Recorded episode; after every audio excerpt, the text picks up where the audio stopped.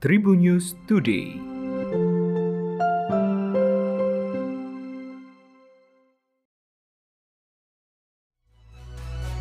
Halo Tribuners, apa kabar Anda untuk hari ini berjumpa dengan saya Delta Gonzales dalam program Tribun News Today.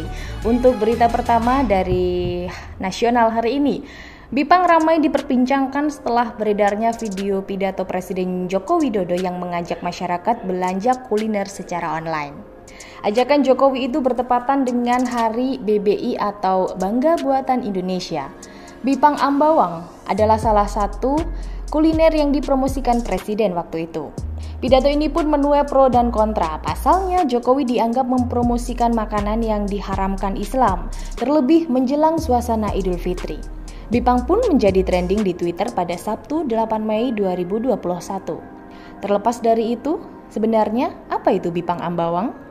Bipang Ambawang adalah restoran khusus makanan babi panggang khas suku Dayak Kalimantan Barat.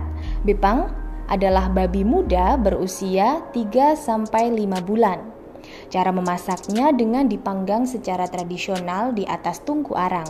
Bipang disajikan bersama sambal antuha atau sambal terasi khas Kalimantan Barat dan kit iu atau saus cocolan dari jeruk dan gula pasir. Di sisi lain, setelah viral karena di-endorse Jokowi, pemilik bisnis Bipang Ambawang di Kalimantan, Juniarto, mengaku kebanjiran pesanan. Bupati Nganjuk Novi Rahman Hidayat terjaring OTT KPK pada Minggu 9 Mei 2021 sekira pukul 11 malam. Novi diduga melakukan tindak pidana korupsi dalam lelang jabatan. Menurut informasi, penangkapan tersebut terkait dengan jual beli jabatan di pemerintah Kabupaten Nganjuk. Dalam sejarah KPK ada banyak pejabat yang terjaring lewat OTT. Lantas apa pengertian OTT? OTT adalah singkatan dari operasi tangkap tangan. Menurut pasal 1 butir 19 KUHAP, setidaknya tertangkap tangan bisa diartikan tertangkapnya seseorang pada waktu sedang melakukan tindak pidana atau dengan segera sesudah beberapa saat pidana dilakukan. Kemudian ditemukan benda yang diduga sebagai barang bukti hasil kejahatannya.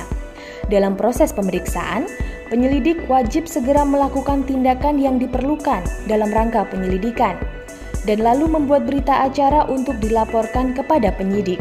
Tersangka ditangkap guna diserahkan beserta atau tanpa barang bukti dan diperiksa atau dilakukan tindakan lain dalam rangka penyidikan. Kita menuju Amerika Serikat Tribuners, duka cita mendalam untuk Barack Obama atas kepergian anjing peliharaannya yang bernama Bu.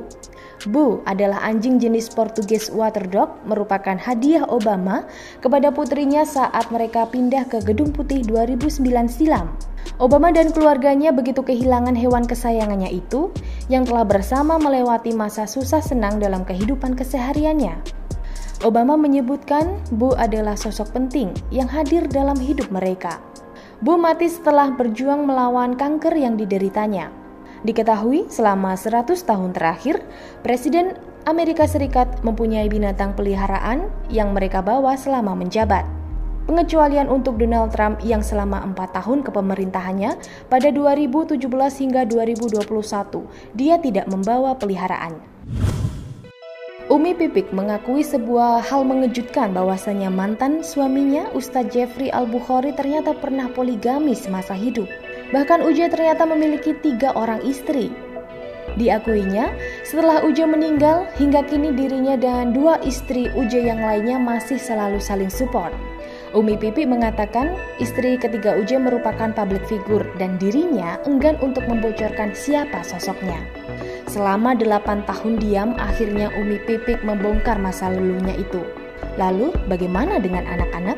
Umi Pipik menyebut anak-anaknya syok saat tahu mendiang Ustadz Jeffrey Al-Bukhari poligami dan punya dua istri lain. Karena dengan begitu, anak-anak Umi Pipik memiliki dua ibu tiri. Lantas anak-anak pun menjadi mengerti. Umi Pipik meminta kepada masyarakat kabar poligami mendiang UJ tidak usah dibikin heboh. Kabar terakhir datang dari olahraga. Tribuners, saham klub asal Italia AS Roma melesat lebih dari 21% di bursa efek Milan. Diketahui saham naik setelah pukul 3 sore waktu setempat dan kini di harga 0,3185. Menurut Marka, Kenaikan yang pesat ini adalah efek dari perekrutan Jose Mourinho menjadi pelatih Roma mulai musim 2021-2022. Mourinho menandatangani kontrak berdurasi 3 tahun hingga musim panas 2024 mendatang. Mau sebelumnya dipecat dari Tottenham Hotspur setelah tak mampu menunjukkan performa yang signifikan untuk klub asal Inggris tersebut. Kini pelatih berjuluk The Special One ini siap memulai pekerjaannya di Stadio Olimpico.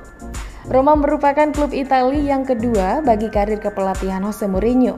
Sebelumnya, Mo pernah menukangi Inter Milan dan mempersembahkan treble winners di musim 2010. Akankah Roma ganas seperti Inter di musim depan? Layak ditunggu.